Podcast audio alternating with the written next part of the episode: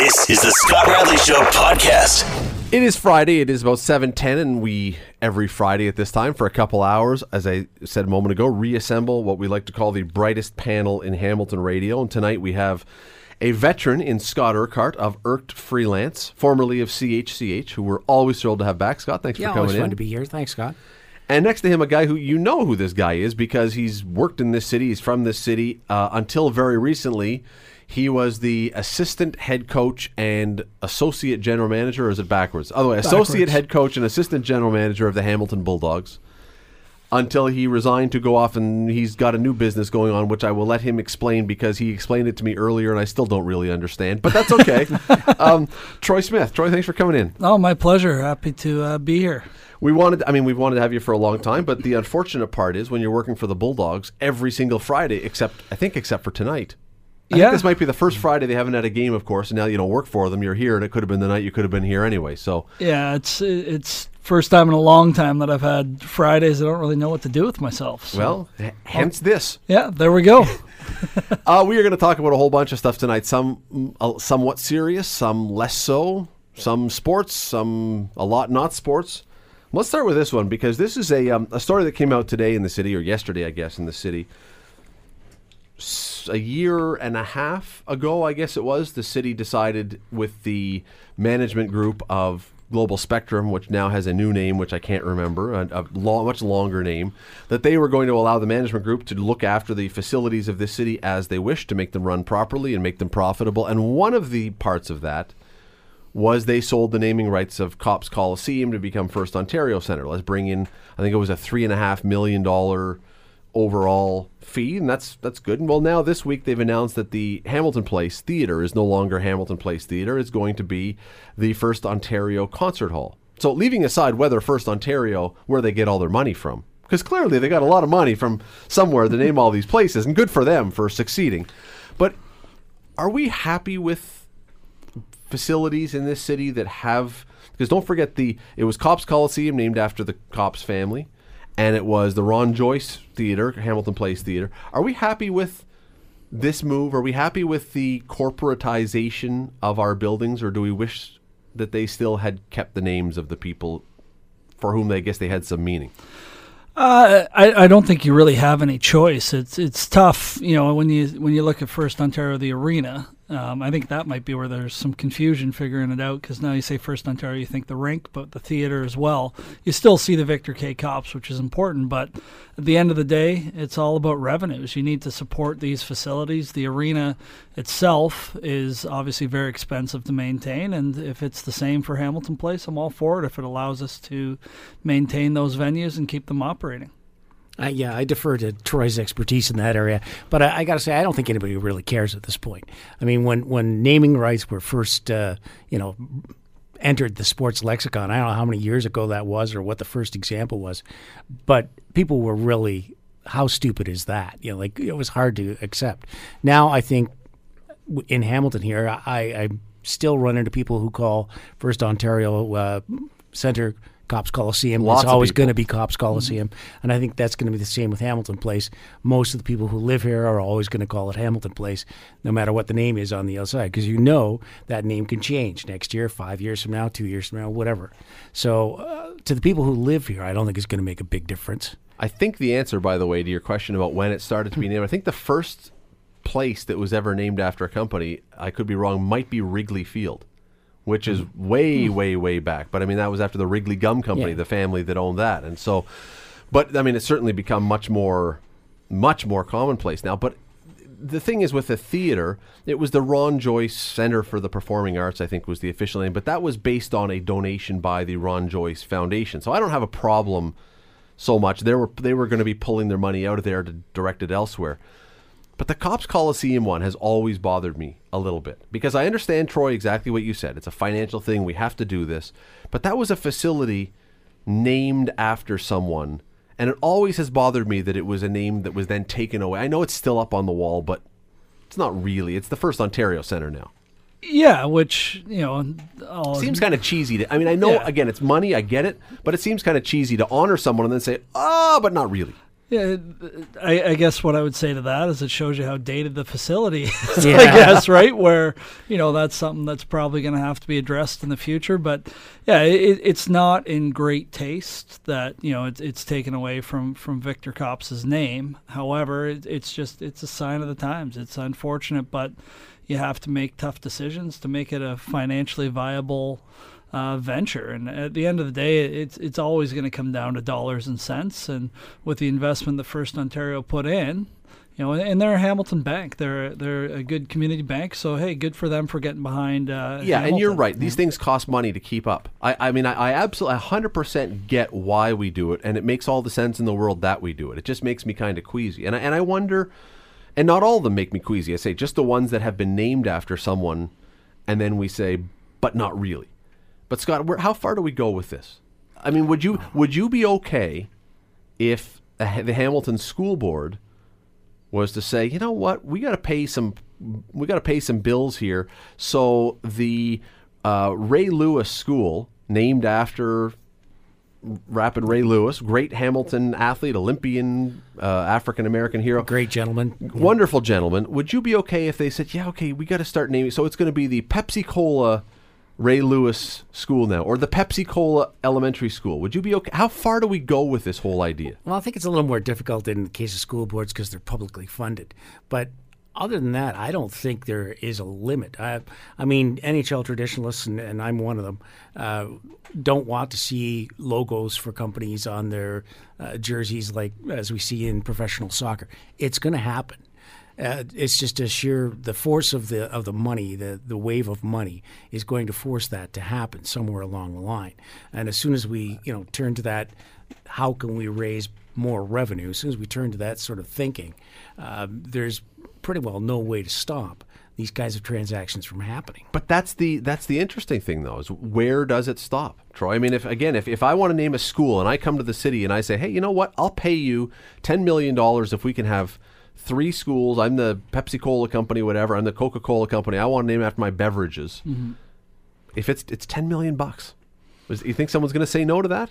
Well, I, I think no, because it's again, it- it's dollars and cents, right? I, I don't think it ever gets that far. There's still got to be value in it, and when you look at sports venues or the theater like Hamilton Place, there's value in that because every time you walk in the doors, you see First Ontario Credit Union, and, and it becomes ingrained in your head. People will pay for that. I'm not sure how much further it could go, like where there would be a market for that. Oh, I can I can tell you examples. If again, let's use the example of Coke or Molson. Mm-hmm. I'm Molson Canadian. I'm Labatt's whoever, and I say I would like Main Street in Hamilton. I'll pay you thirty million dollars for a twenty-year deal that Main Street is now going to be called Molson Way, from one end of the city to the other. Do you think the city for thirty million bucks or twenty million bucks says? No, we're not going to entertain. I think they would think about. I think they would think about it. Well, the thing about thinking about it is one thing, but again, we're talking about publicly owned infrastructure, publicly owned uh, areas, and that's a little more difficult to rename on a private basis than a center like Copps Coliseum. I understand, Yeah. but we're also a city that is desperately facing a desperate infrastructure deficit. And so if you said, "Well, that 30 million bucks," and I'm just throwing out a number. the political backlash would be too yeah, strong. but on I the flip side, you say, "But that 30 million bucks could pave huge parts of the street that are in terrible disrepair. We could fix the piping in there. This is going to cover costs that we couldn't possibly otherwise do." You can make an argument. well, the kind of shape that the uh, Wynne government is in right now, maybe you could, maybe you know, who knows? I don't know. I, I I look right now and I think I would. I'm not positive that there is anything that would truly be off the table if the money was right. I I think you go back to the point about I don't think people really care that much what something is named. You know, I'm, I'm sure some people do, but if it's going to save me $500 on my tax bill and you know some brewery wants to pay to have King Street renamed in their brand, I'm all for it. I, I really don't care because at the end of the day, as long as that road's paved and it's not costing me more, you know that's that's at the end of the day with rising costs not at the same rate as inflation, right? Um, you know, you got to find ways. You got to find unique ways to to make money. would there be anything that you do you think truly it, it may be distasteful, and uh, Scott, I agree with you. I think that it would be difficult to do some of these things. But would there be anything that you believe would be truly off the table that a city, if the money was right, would not consider? That the city of Hamilton would say, absolutely not. We will not entertain that at all. No, I can't think of a thing. No, really. I mean, if, if it comes, push comes to shove, and they're they're putting that kind of money on the table, yeah, they're going to entertain it. Whether it actually happens or not, that's another story. You think there's anything they wouldn't entertain? The only thing I couldn't see them entertaining is it's something to do with elections. Or cemeteries. Yeah. Yeah, so, so- well, that would, maybe not. Well, that would but- that would be really yeah. bad. yeah, the Walking Dead Two Cemetery in theaters soon. Yeah. Um, no, I, I mean uh, cemeteries. Maybe I would think hospitals. Maybe, although I don't know why I've put a hospital in a special category. I don't even know why I'm putting it in that category. It just sort of seems it would be kind of gross. Well, are there not uh, some medical facilities already named uh, uh, by commercial interests? Um, I, I believe Bayer has a couple of. Uh, you know, research and, and hospital facilities named after them, and or, or at least attached to the name of the hospital. And that see some and that you're right, and that doesn't sound as bad because it's at least a medical thing. Right. The Johnson and Johnson Hospital. You know. In the, in the U.S., there is. There's you have. I, I lived in Detroit, and you had the Henry Ford Hospital network. Now, different different market, but I, again, even when you talk about Bayer, I don't. I, I don't see if they're going to bring jobs to the city. Why wouldn't you allow them to put their name up there and realize that these are people that are investing not only in you know great medical research, but also you know the city and the economy. Is this something the city should be, rather than waiting for people to come? Is this something that the city should be really pursuing, though? As much as again, as much as everybody gets their their backup when we start to rename buildings and they go, "Oh, you can't do that," and and I mean, I said all the same things at the beginning of this. Is this something the city should be actually hiring someone or designating someone to begin going after and say, "Listen, you want to buy something in the city? We're for sale. Come on in. We are we are so far in debt. We need so much money. Here's the city of Hamilton. Find something you like. We'll name it after you. Just give us money. We do it with private. We do it with philanthropists. Yeah, some Yeah, somebody yeah. should do it with the falls, with all the different falls, with the waterfalls. way they're in the news, with people Yeah.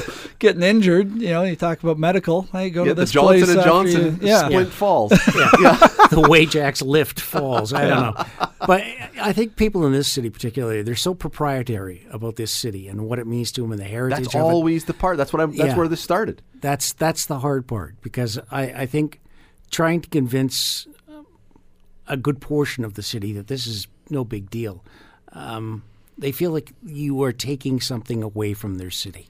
You you are damaging their city and and its heritage and its uh, you know feel for them, and that Oh. that can be pretty difficult politically. That's A hundred percent. If if I mean, we've mentioned a number of things you could rename, but it could. I mean, could you imagine the political blowback that you described if you and Troy, you say Falls. If we all of a sudden had a motion at council to say we want to rename Webster's Falls something corporate, people would go banana. They would. They would go bananas, and there would be huge blowback to that. And I don't know why we're more protective of that than of other things, but I think that would be far more of a reaction than some other building or someplace. Yeah, no, I agree with you 100%. The natural areas are, are perhaps um, the most difficult of all, but a building in the city, uh, maybe not so much, you know? But when you talk about the natural, if you could get somebody, a company to donate money, and the majority of that money doesn't go back to whatever else, it actually goes into the either restoration or the continued upkeep of that, you, you got to consider it. The Toyota Motor Company's Niagara Escarpment. Yeah, Or- why not? the Niagara Escarpment brought to you by Toyota. that is on everything. Well, it's um, it's an interesting one. I again, I'm I'm kind of surprised we haven't actually seen more of this. I really Mm-hmm. am. I, I'm I'm surprised that when this stuff comes out, that I mean, maybe there's other ones. I, I, there is the Copps Coliseum, First Ontario Mm-hmm. Center. Now there's the Hamilton Place slash First Ontario Theater. I don't. Are, are there other ones? I can't even think. I mean, I'm sure there are. I know there must be Within the city? the city. within the city. There must be other ones, other buildings, other, but I'm just surprised there's there hasn't been more of it. If there's money to be had, I just don't know why we haven't heard. Whether you agree or disagree, I'm just surprised we haven't heard more efforts to try and find that money. Yeah, i- i- and it is an interesting suggestion that you make that you have somebody that actively goes out and tries to sell the properties because th- there is value somewhere in it. It's just how far can you get it to go? Yeah, the entrepreneurs, as you pointed out, um, they like to have that value. They like to have something that people recognize, and they may not recognize just any building in the city. You know, the the Coliseum and the theater are, are two very high-profile buildings Well, in the city. But I mean, you want a perfect example of this. We got to go to a break. Uh, last year, if you were ever listening to a Blue Jay game and everybody was following the Blue Jays, everyone was either watching on TV or occasionally listening on the radio. There was a sponsor for the call to the bullpen. There was a sponsor for a walk. There was a sponsor for a double play. I mean, didn't matter what happened. They had people, advertising people, say, "You want to spot? We'll find it. We'll find something for you. We will find." They had they had sponsor uh, names on the foul poles. Where's where's the Luke? You probably know this. You're the baseball guy. What what baseball stadium is it that actually has a chicken? Advertisement on the foul poles. And they call it FLWL poles, and it's like it's a, but it's a it's a an, an ad that they've built into the to the park, and so there is nothing that is off limits. Mm-hmm. There is literally nothing other than the uniforms and the equipment. and even those are in question. Yeah, and, and you see it in, in hockey now. The the Leafs change their boards Yes. almost every time out, and even on the TV now, you'll see the the graphic put into the boards to help promote different products. Well, behind home, behind revenue. home plate, it's at Roger Center is that green screen, and it's mm-hmm. changing all the time, so they can put things up. It's Houston, by the way. Luke tells me that they have yeah, it's the foul poles, which is very clever. Mm-hmm. But that's what you get if you have someone who's actually working to do this. We will find anything. If you want to spend the money, we will find a way to part to separate you from your money. And I'm just very surprised we haven't done more of that around here. Maybe we will. Maybe maybe the city begins to enjoy the fruits of having people throw millions of dollars at them for something that really doesn't cost them anything. Just okay, you want a name?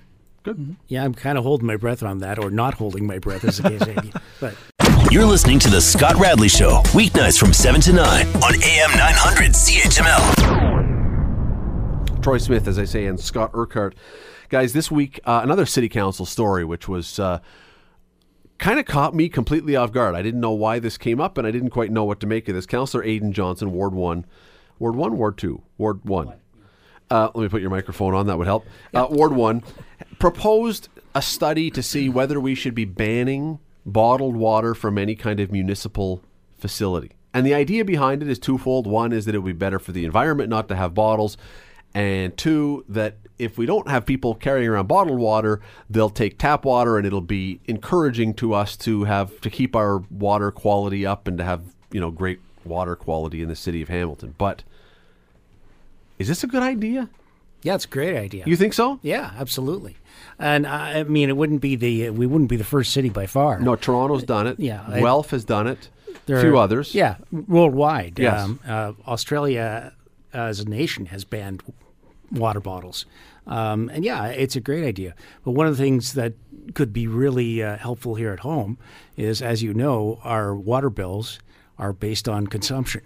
And because people haven't been consuming o- as much water over the last five, ten years because of the cost, the cost has actually gone up because it's more expensive to provide This water. is the Kathleen Wynne energy thing that she's doing again with water now. Yeah, it's more If expensive to provide energy- water. Yeah, if, if we used more water, it would be cheaper for us. Well, that's So- what they tell us. yeah. Till we use it, and they go, "Oh, you use too much water. We're going to charge you more." Only use it at peak or sorry, Yeah. non-peak times. Yeah, only drink at peak time, non-peak times. Drink only after after nine at night. The rest of the day, just stay dry.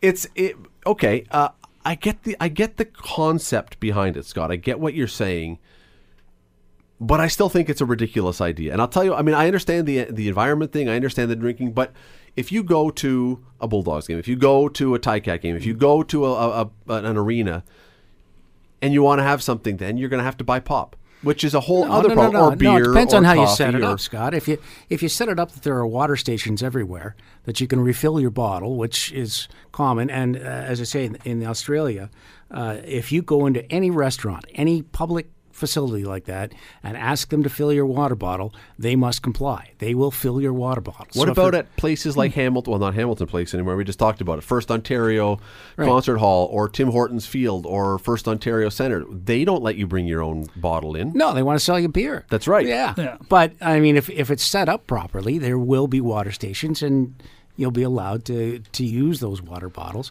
rather than putting billions and billions and billions of plastic water bottles in the trash every year. have they been able, uh, my question I, I understand the concept and it makes total sense. The the question i have is have they been able to execute that? Like if i'm the chances of me carrying around a bottle everywhere i go is i'm going to lose it.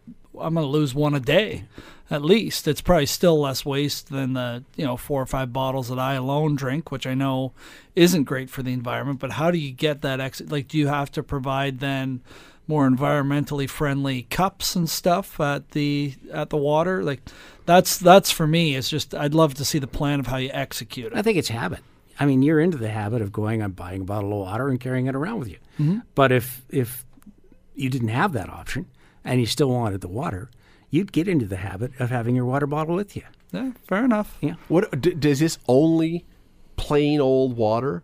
I mean, Troy right now is drinking a Perrier across the table. I mean, Troy's kind of she she that way, but that's but no. I i've mean, been away it- from hamilton too long But I mean, do that does that fall? It's water. Does that fall into the same thing? Is it all kinds of water? Because again, th- these are these are. I mean, I know these are more specific things to it, but the last thing I want to do if I'm a parent, and again, I take my kid to a Cat game, and I have forgotten my bottle of water at home or his or her bottle of water, is say, oh, I got to buy you now a 48 ounce thing of pop. Like I don't want them sitting there just guzzling pure sugar the whole time or whatever else. And I, you know, it's a hot day. I want you to drink a water, and now we can't do it. I, th- there's parts that make sense, as you say, but there's a lot of parts that I say, come on, we It's- still want our choice. It's adjusting to uh, to a lifestyle. That's all.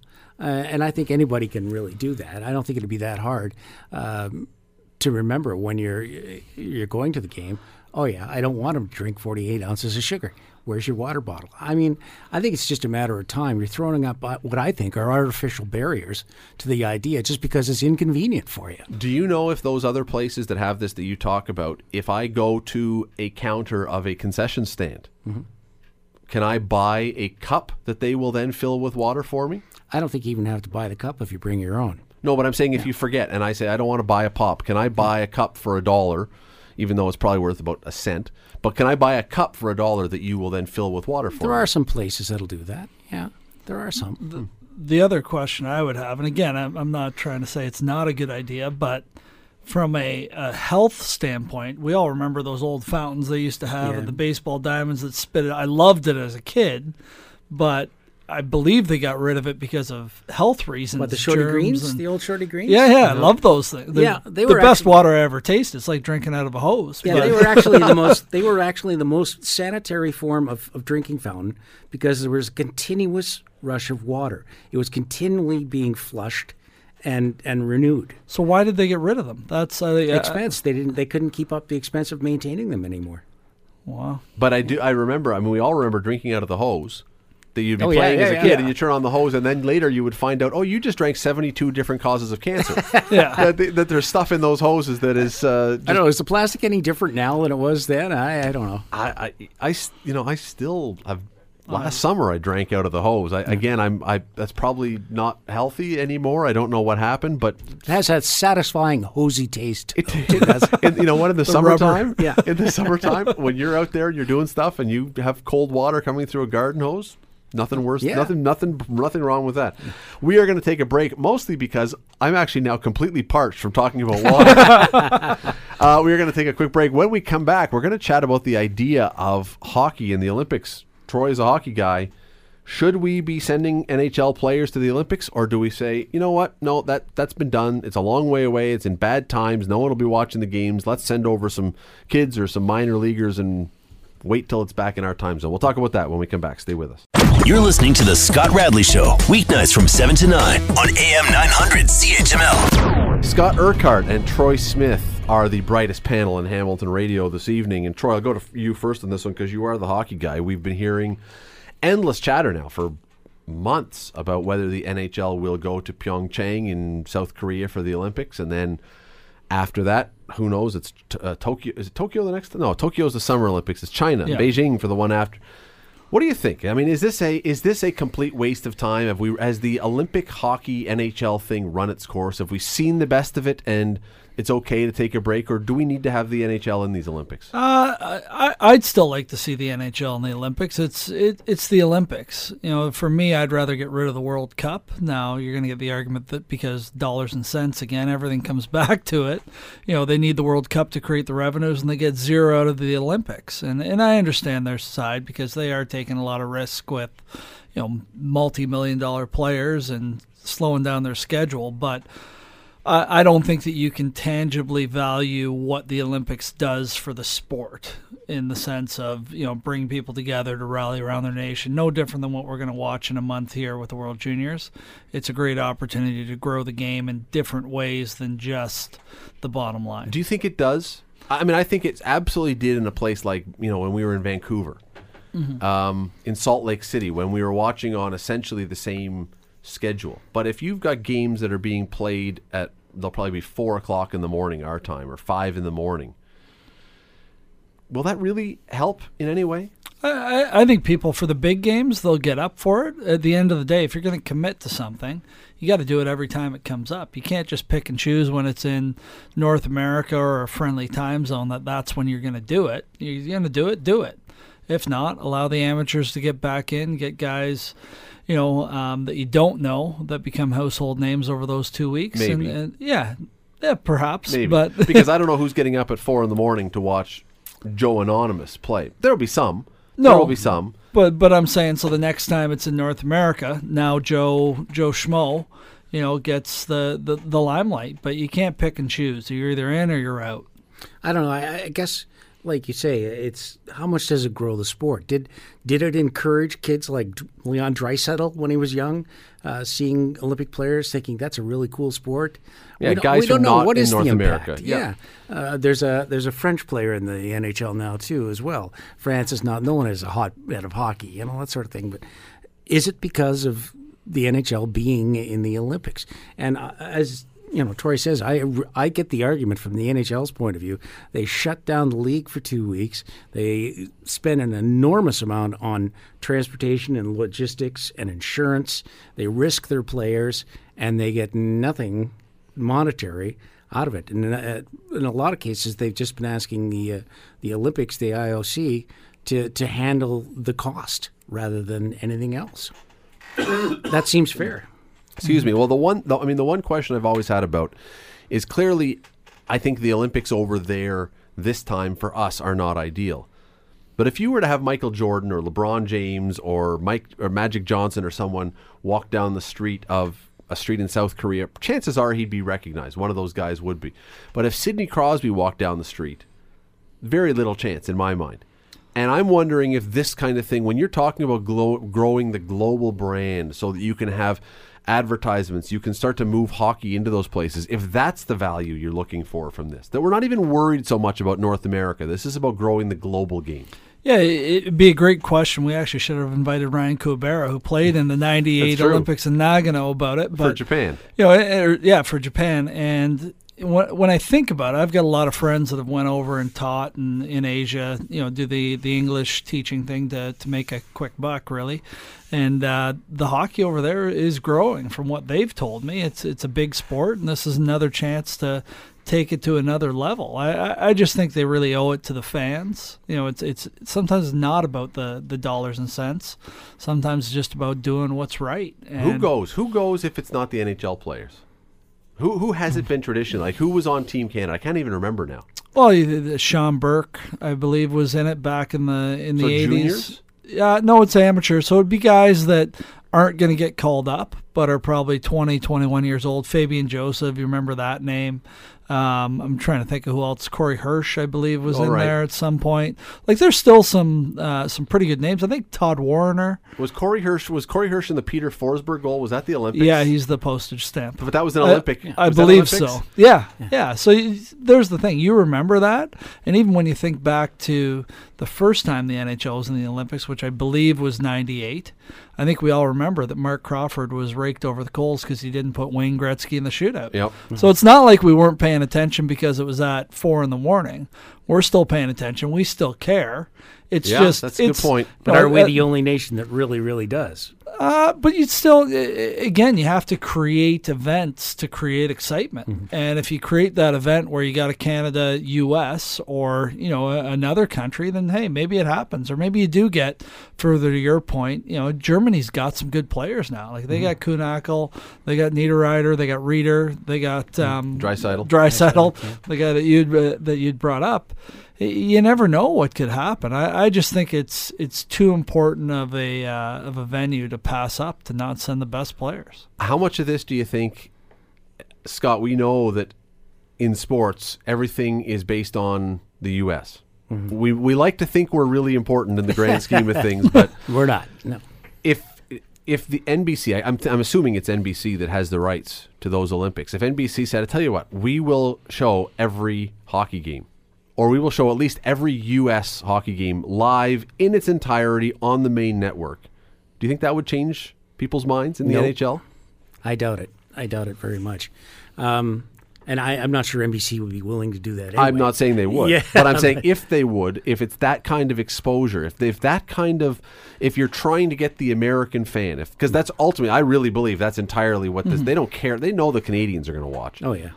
It's about getting the American eyeballs, and if they could believe that we will, that the American network will stop everything to show every hockey game, I wonder.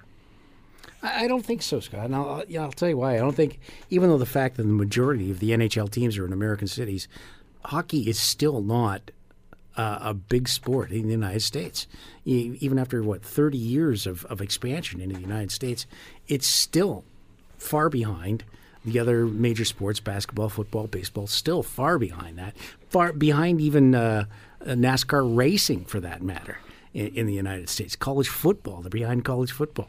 So if even if you put the games on at, at live, you know, live and uh, regular times, I, I can't see Americans hauling themselves out of bed to see a, a game, uh, the U.S. versus what, you know, Slovakia. I don't know. The argument I would make uh, against that, you're right. It's not even close to being as big. However, it is big in pockets. Like it, it's interesting how it's really big in Michigan, Massachusetts, all the traditional places. It's not big in Florida, not big in Arizona. However, it's huge in California because they had Wayne Gretzky.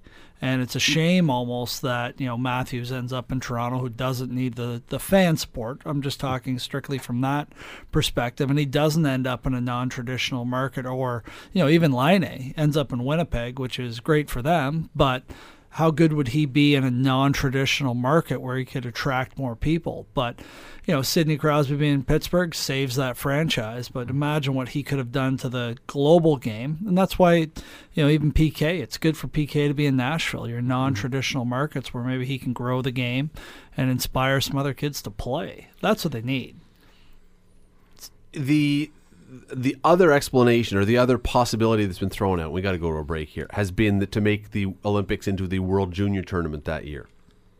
The problem with that is we still are the only country that gives two flips about the World Junior Tournament. I mean, even when the States hold the World Juniors, they do it as close to the Canadian border as possible hmm. so that we will stream across and go to it. So if you were to put the World Juniors as the Olympic tournament that year, No one would care. no- Yeah. other than us, nobody would care. I- I, I think it would just confuse, especially the American market. They would be going, "Who is this guy that plays? Where's Hamilton? Right? Where's the Hamilton mm-hmm. Bulldogs? What is that? You know, where is the London Knights? Whoever it may be."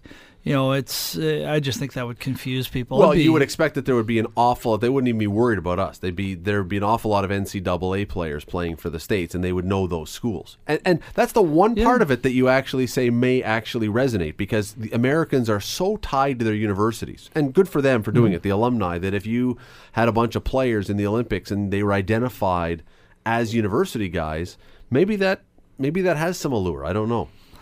Yeah, it, it might attract them. I, yeah, it- it'd be really interesting. I, I think the the challenge you would have there is that what does it do to the to the property of the World Juniors? Oh, the, the whole thing becomes chaos regardless. I mean, the hmm. when the IOC decided to put the games here, I'm sure they hadn't. It was the last thing they were thinking about, but it really didn't make the hockey situation easy. But anyway, we, we're going to find out, and I, I, I'm guessing that we're probably not going to have the NHL guys there unless the Players Association completely capitulates and gives them a whole bunch of stuff and doesn't strike me that Donald Fehr is the kind of guy who does that. So, um, anyway. You're listening to The Scott Radley Show, weeknights from 7 to 9 on AM 900 CHML. We have heard in recent months, recent years, the word bullying thrown out a lot about a lot of different circumstances. And I'm trying to figure out if I can actually define the difference between bullying and criticism and disagreement and and I don't know that I think they've all sort of morphed into the same thing.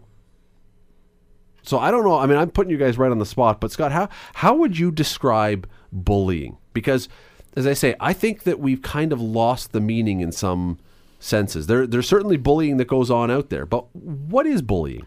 Well, I think it can be a lot of different things, but from my own personal point of view, I think it has to be um, there has to be a power component involved in it. Okay. Somebody, whether it's a kid who's stronger, bigger, heavier than other kids in school, throwing his weight around, or whether it's a, a an official, a manager, some play, somebody you work for who has power over you in some way, abusing that power and victimizing someone else. To me, that's bullying. Disagreeing with somebody is not bullying. Does it have to be does it have to happen more than once for it to be bullying? What happens if if someone does something once to you, even if there's an imbalance of power, if someone does something once, is that bullying?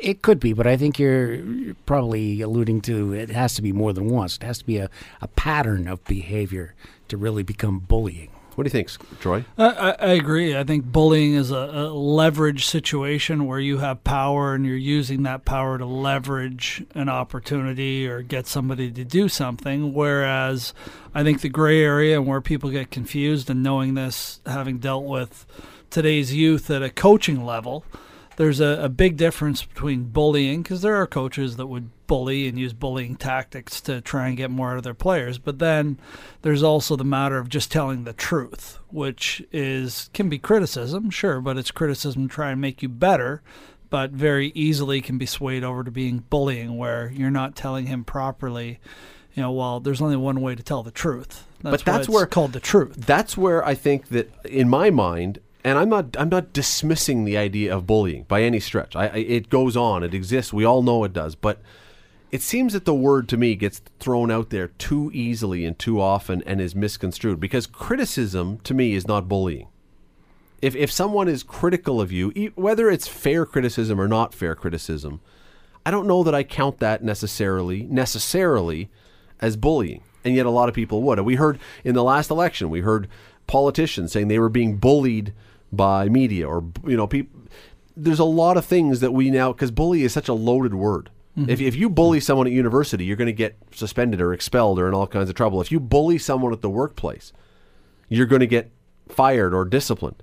If you criticize someone, well, no big deal. It's like it's like racism or sexism or whatever. It's a word that's very. I think it's very loaded now. I think it carries a lot of weight. It does, no doubt about it. But in terms of criticism, again, I think it's what's the effect of that criticism? Where is it coming from? Is it coming from somebody who's um, abusing their position to criticize someone else? And the example I saw today um, was a, a tweet from Donald Trump uh, against a university student who had appeared at one of his rallies and asked him, you know, Mr. Trump, can you explain your policies? Because I don't really think you're a friend to women. And Trump, you know, shouted her down basically. But after that exchange, um, she was so harassed by online communities uh, that she actually had to leave town and lay low for a while because she was afraid that she was going to be raped or killed or beaten, that her family was in danger. Um, you know, there were horrible threats being made. And most of it was because of Trump's reaction to her. And that, in a sense, can be construed as bullying because he was in such a powerful position. His criticism of her and her views ended up in a situation where she was abused. And now, and again, I come to the question, then, okay, was he the bully in that case? No, No. Well, I, I don't know the context of what he said to her. He he might well could have been. I, I think the the challenge becomes more with the challenge of social media because you can say things that are so critical, and you know somebody like that that's in a you know if you're a coach you expect it. But again, this this poor young lady or, or, or older lady, I'm not sure. You know, she makes a comment because she's a concerned citizen. Then it's those are bullies because there's no uh, there's no recourse for those people. You can throw out whatever you want on social media. I could leave here tonight and make up a fake Twitter account that's not associated to my name and say whatever I want about the Scott Radley show. And Oh, it happens. oh, hey, trust me, I, I've had my fair share of it. You've been the one writing them. Yeah, yeah, but it, that's where, yeah, the, the the internet is is a dangerous tool, and that is a form of bullying because, to be honest, most of them are probably idle threats where nothing's going to happen. But it's different when you're reading that, and it's different when, say, it's a family member, and you have to take a- everyone seriously because it only takes one. it's a, it's a situation where um, they're trying to silence criticism. They don't, you know, just to shut down any reasonable dialogue or criticism, and it's being done uh, from a position of power, where you know the guy is the, the, the president elect of the United States. Anything he sends out on a tweet, whether he likes it or not, has enormous impact. I, I guess the reason I wonder about the bullying thing is, and it's an interesting example you bring up, and I think it's a really good example. And Troy, you're bang on. Social media has become, I would argue, the number one tool for bullying. However, we want to describe bullying because of the anonymity, because of the fact that you can say stuff that you would. There's no, generally not. No. Un, unless you do something really stupid, like attach your actual name to it, you're probably going to be. Even then, uh, I know of a, in my own family of a case where people did attach their actual names to comments, and the police were informed and involved, and their position was doesn't matter because we can't prove that that person was at the computer at that time using that name. It could have been anybody. But so here's the question I was going to get to. Can you have, if I say something critical to you, or if I say you're wrong, or if I say you're an idiot? Eh, which has been said many times. No, no, but okay, for to all of us. But but if I say that to you, Scott, you're what you just said. You're an idiot for saying that. That is us having a discussion. Now, hmm. if I do this on social media and 12,000 people say the same thing, you are going to then say, and possibly correctly, I'm being bullied by the crowd. Yeah. So I'm not by myself bullying you, but the mass of humanity is now bullying you. And the problem is that's happening every day Constantly. from the oh. left to the right, from the right to the left, from it's it is you say something that is unpopular and you're going to have that happen to you. But is that bullying? That's what I don't that's what I'm not sure about. It, it, it's just a new form of bullying because the former bullying would have been, say, in a high school scenario where you know there, there's a group of cool kids that pick on, you know, perhaps the Yeah. not as cool kid. Whereas Yeah. now, it's much bigger. It's almost become like a swarming that way. To me, that is when there's no recourse back. Yeah, that that's a form of bullying. You know, the Because bullying to me always seemed like a one-on-one thing where you had someone who was, and, and I'm not, I, I probably shouldn't restrict it to this. It always seemed like a one-on-one thing. That if you, that it was me, it was the big kid at school picking on the little kid and stealing his lunch money. It was never the crowd thing, and that seems to me to be the change in this whole thing. When we discuss this, it's now a a mass thing as opposed to a one-on-one thing. social bullying. Yeah, You know, so exactly. you could you could phrase it any way you want, right? At the end of the day, I think the the bullying uh, from a social media perspective, because trust me, I've I've had lots of things, lots of great things said about me, right? But uh, um, it, it's all how that person handles it. Because at the end of the day, I I don't really care what people say about me on social media. I really don't. I I know who I am. However, other people are affected differently it's you know it, it, it, it's each person. It's it's a delicate slope. I, I wouldn't say that's your traditional bullying but you could argue that it's a form of, of bullying. Definitely, I think it is. Yeah, I, I mean, having having open threats uh, fired at you constantly from every direction, and uh, in in the case of this young college student, um, she says she has no idea how it happened, but within an hour of you know the first kind of tweets going out, people were quoting her or, or naming her address telling her where she lived, mm-hmm. and they were coming to get her. She yeah, that's no- that's that is. Now, one more question, and I mean that's that's ridiculous. I mean that is that's ridiculous. One more question: What is it bullying? If you do something that brings this upon yourself, so I'm not saying make a comment like that. If you do something that is outrageously ill-advised, and someone calls you on it, and someone else calls you on it, and someone else calls you on it, and someone else calls you on it, suddenly there's a mass of people. So it's not just that they disagree with your opinion but they but you've done something that is is the response proportionate to the to the deed? I mean, everybody can make a mistake. Everybody can do something stupid, um, but that backlash may be wildly out of proportion to what the actual you know sin, so to speak, it may be. I, I guess uh, if I understand your question correctly, is if I did something if you let's say when bully you were, like. let's say when you were coaching you smacked a kid that you were coaching all right so so the action that you did would have been outrageous so that when people then pile on and say and everybody has their one particular say in social media and suddenly you're looking and there's 10,000 tweets Mm-hmm.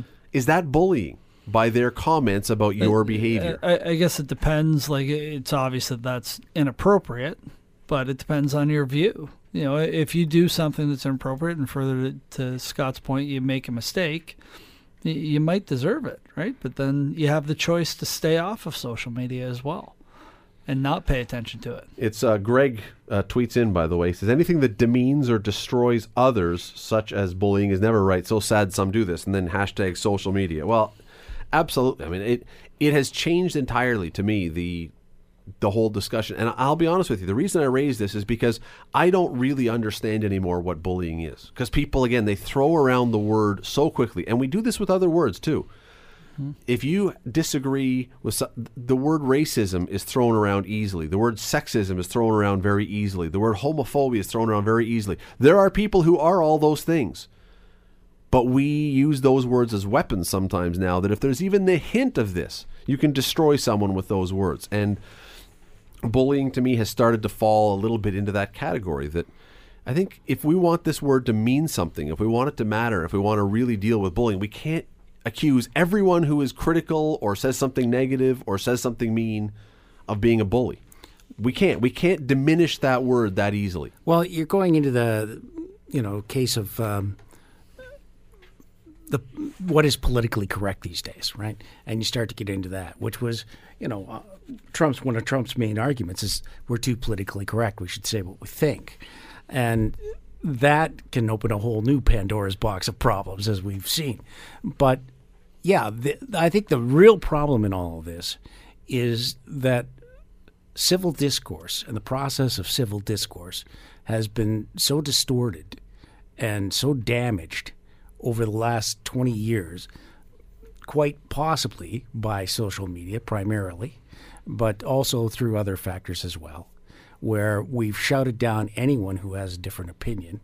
Um, that it's it's very easy now, as you say, to throw these terms around, uh, and they're losing to some extent, I think, their meaning and value because they're they're tossed out so easily and in so many cases. And when you do that, and this is the problem I have with it, just to wrap this up, when you do this too often, you then start to morph and blend all these words together that mean different things, but that get interspersed. So criticism, which is legitimate, it's okay to be criticized, becomes bullying in the eyes of some people. You say, well, if I, if I don't, I can't distinguish now between someone criticizing me for something I've done and you bullying me because you disagree and the with next what step I've done. from that is it that it's all just wallpaper, blah blah blah. Exactly right.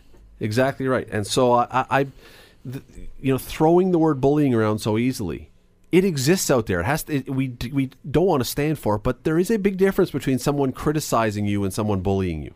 They can become the same thing, but they aren't necessarily the same thing. No, I agree, but I think we have to find our way back as a society to be more civil. to a process of civil discourse. Yeah. No, I, I agree with that. I agree with that 100%. Quick break here on this. Oh, sorry. Do you want to? No, I was just saying that's going to be tough to do with no Well- nobody to police social media. At the end of the day, that's eh, this is a whole you know other show, gonna, you know Scott. what you know what I no but you know what's I really believe is going to happen eventually I think uh, more and more people are going to be looking at social media saying I don't need it I don't need the hassle. You- You're always going to have the majority of people on there. I understand that, but I think more and more people are going to say, "Do I need to be on Twitter? Do I need to have this filling my screen every day in this kind of anger and this kind of Taking up so much time in my day. Do I need this? I think they'll filter their information more, where you know what they're interested in. That'll be their followers, or sorry, that'll be the people. but that that's they even more dangerous.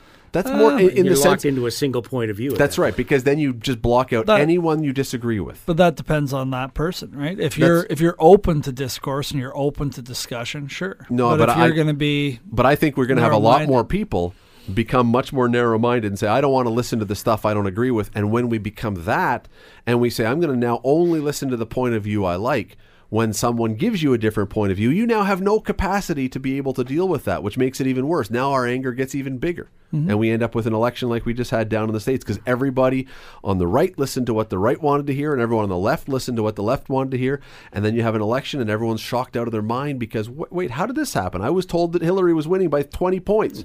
Well, maybe we weren't listening to each other. Anyway, quick break. Back after this.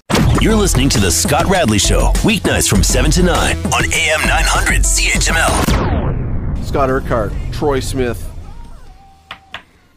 There was an athlete, and I'll tell you, I cannot remember his name right now, which one, which athlete it was. It was an Olympic athlete in the last week or so, who put forward the proposal that, you know what, um, yeah, we're coming up to an Olympics in the next little while. We're between Olympics. We had one last year, but Canada should be doing more to fund our athletes. That we have the Own the Podium program.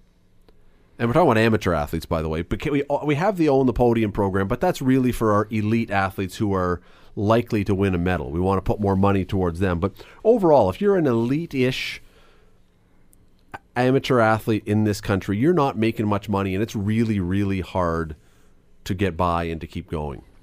And Troy, I wonder, we have a lot of things in this country we have to spend money on. We have a lot of things that need to be done. Do we need to put more money into when you look at the balance of what athletes do when they perform well and when they succeed and how it makes us feel and how the emotions that we have as a country? That's the one side. And then there's the other side of, yeah, but we have roads and bridges and free healthcare. should we be spending more money on amateur athletes? Do we spend enough, or where do we fall on this? Uh, to be honest, I, I don't know enough about the situation to, to really comment, but I bet you if you looked at based on just population, I bet you we do okay at the Olympics. The difference is again, it, it's it's it's the elephant in the room, which is the U.S., where people see guys like Michael Phelps make millions of dollars off endorsements. That's probably never going to happen with our athletes unless they're in you know, one of those big sports where Donovan Bailey, for example, could win the 100 meter sprint. It's just not realistic. I, I'd love to support them more. I think there's ways for them to support themselves, you know, through every little market. You know, um, Eh, you know, marathon runner like Eric Gillis, you know, he can go and, and do events where he shows up at marathons. I'm sure there's different ways. Are they going to live high on the horse and, you know, make millions of dollars? Probably not. I, I just, I, I guess I'm too ignorant to really comment on what their struggles would be. Well, I, I mean, again, even the even the guys or the women who are in the own the podium program are not living luxury lives. They're live. They've got enough money to live, and that's you know, and to and to train mostly full time, mostly full time. And I I look at this and I, I again, when you look back at some Olympic moments, Scott, you say, okay, you know what? When we win, when Penny Oleksiak wins, everyone is buzzing about that. We there's 36 million people in Canada. 35 million 999,000 have never met Penny Oleksiak. We wouldn't before the Olympics. If I ran over her in my car, I wouldn't have known who I'd run over. I wasn't aiming for. Um, but the reality is, when she wins, it's fantastic, and we feel great about ourselves, and it's a huge boost for the country. And we say that's priceless. I mean, I think there are commercials that say, you know, Yeah. Mastercard is priceless. Well, is it priceless? It's only pri- priceless to us here in Canada. It's not priceless to anybody else anywhere else in the world. But we're the ones. Should we then be spending more money well, on that, them? that's the question. What What is the purpose of sending Olympic athletes in the first place? What What are we hoping to achieve as a nation? What does it mean to us to do this particular you know event? Um, what are we looking for? We're looking for bragging white rights across Yes. the world. Is that what we're after? One of the things. Well, you know, if if that's what you want, if that's as a society, yeah, we want to be able to kind of thumb our nose and say, "Hey, we got the best whatever." Then you're going to have to pay the price to do that. I mean, there's two But- things I think that we actually that we do the Olympics for. One of them is kind of uncomfortable because it's got kind of a Third Reich Nazi kind of feel to it, and that is we want to send our athletes to show we're the best breed of people in the in the world. I, we don't like to say it like that, but Mm-hmm. the reality is that's a part of it. We want to show Canadians are the best. But look at it this way: even whatever. even if we go and um, and you know Canadians finish second to to an American sprinter, for example, do we say or a Jamaican sprinter, Yes. particular? Um, do we say, oh yeah? Uh, we're not as good as the Jamaican people are. No, we don't do that. No. We're not as good as the American. No, no, those Yankees. You know, uh, so it, it's all an illusory sort of thing. There's nothing real or tangible about it. We have bragging rights for a month, maybe, and then it all fades into the background. It doesn't mean anything anymore. You know, we have to decide: is is that moment of glory? Important to us as a nation? Does does it do something to ad- advance us as a country, even within our own borders? I mean, does it help us as as, as people to be feel more Canadian, feel more connected to one another? But I, I think the the point that people miss about what the Olympics does do is it promotes a couple things. It's supposed to promote peace and you know competing with other athletes on a on an international stage, but it also promotes people to be active, That was the second point I was going to make. which is yeah. is, so is a huge part of there's it a fitness component. because yeah, that part is great. But at the end of the day, I'm not sure that Penny Oleksiak, whether she has funding from on the podium or not, she's probably still going to be as great as she is. She might be a little bit better, but are we going to invest that money so that we can win a bronze medal? We're going to invest it so we can win a gold? That's a whole different argument. But do you think that when Penny Oleksiak wins a gold medal, do you or anyone else, does that inspire, especially in her case, young girls to try to get into the pool and say to their parents, "I want to be a swimmer"? And I think there Uh, is a f a an element that would. I believe it does. I believe there would be an I mean, element you that look would at the say, soccer do that." team, women's soccer team, the women's Absolutely. hockey team. I mean, those sports have, have blossomed because of Absolutely. the success we've had. Sure. And so you do have a spin-off that is beyond the emotional side of it. I think, I believe Yep. that if more people, if more young people especially are involved in athletics, you not to sound like the crotchety old guy who says get off my lawn, but you have people who are not hanging out on the streets and doing nothing and you have people who are healthier and you have less drain on the medical and uh, the medical the health system. Those are all positive things. But h- how do you execute that plan then to where Well- you can create these? You know, maybe the money is made where they have to give back through coaching or whatever, which is tough to do when you're training.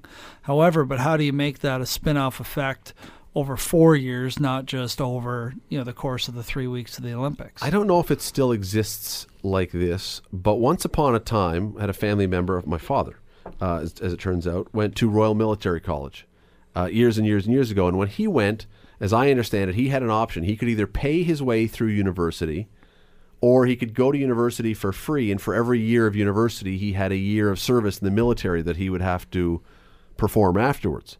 That he would have hmm. to basically be. So I'm wondering your idea. It's an interesting idea, and that is choose how much you need for funding from Canada. But for every ten thousand dollars we give you, whatever, there is X number of hours that you are going to be working in your sport after you're done with mm-hmm. people. Promoting the sport. Promoting the sport, coaching the sport, whatever it is. That that may be a way to do it too. or or providing the facilities because as far as I know, I'm guessing it's only in BC and Alberta where you could go and well, Jesse Lumsden, Hamilton guy, had to move out there to to get into the bobsled. But how do you create those situations where there's those facilities across the country? I think it's tough if you're trying to promote it uh, across the the larger spectrum. And again, it comes down to what do we, how do we balance that against the other interests of society? How how does this rank in terms of, you know, what do we want to see? Do we want to see more social housing? Do we want to see better health care? Do we want to see, you know, uh, a million other improvements to to the structure of Canada? Where does this sporting sort of mentality rate in that, that whole spectrum of things that we need to take care of as a nation. And we have to decide how important is it to us, really, overall. that determines, I think, how much money you actually throw into it. But that would be the argument towards more funding because it would make you a healthier nation. You know, I, I would assume that there's um, facts and studies that if you're healthier, you're probably more inclined to be successful as an academic, where you're able to, you know, there, there's a variety of spin offs that you could sell more funding. And the tricky part is you could put, and I'll use Penny Oleksiak as an example again. You can put money towards her training, but there is no guarantee that when she gets to the Olympics, she's going to win. So, yes, while winning probably has pushed a lot of girls towards the pool, maybe some boys too, I don't know, but a lot of people towards the pool. You could put a lot of money into someone and they don't win. They could be a great athlete. What was the name of the um, uh, in Vancouver? She was uh, the world's leading skeleton racer. She was Canadian. She was the one who apologized. Mellisa Hollingsworth. Thank you, Luke. Terrific athlete, best in the world. Had one bad run at the biggest place, and as a result, didn't win. And you say, okay, we spent a lot of money preparing her through on the podium and other things to go and perform. And I'm not. I'm certainly not dumping on her. I mean, listen, she had a little blip in the ride, and that was her medal. But you can't guarantee that you're going to have a payout. That's the point. You can't guarantee that if I put money into own the podium, one plus one equals two. I pay you, you win medal, kids go in pool. That mm-hmm. doesn't. It doesn't, work like that. No. and And- you could pay nothing to someone. Jon Montgomery, also in the skeleton. You could pay nothing basically to someone, and he wins a medal and has the impact that H- how much did Penny Oleksiak really have? I have no idea, but- My guess is that she's that, 16. Probably not that Well, much not yet. much. that investment would have come from her parents, which was probably a lot of money. Yep. swimming And is time. You know, all sports are, are expensive, but I, I don't mind your idea of a possible student loan like scenario where We'll give you what we'll you give want. you the money, but there's going to be a portion of that that's got to be paid back through different uh, different avenues. Time or cash. yeah, Time or cash. If you if you strike gold and you become the superstar who makes millions of dollars in endorsements later, you can pay us back, or you can pay us back in time. Well, to a mm-hmm. large extent, most Olympic athletes are doing that. I mean, They how do. ma- They how do. many events have you been out to where you know? Oh, I, I'm not. I'm not suggesting for a second, Scott, that they are taking the money and running, and, and they do. They give a Olympic lot of their athletes time. do Yeah. a, give a lot of their time. I I will say that absolutely they do.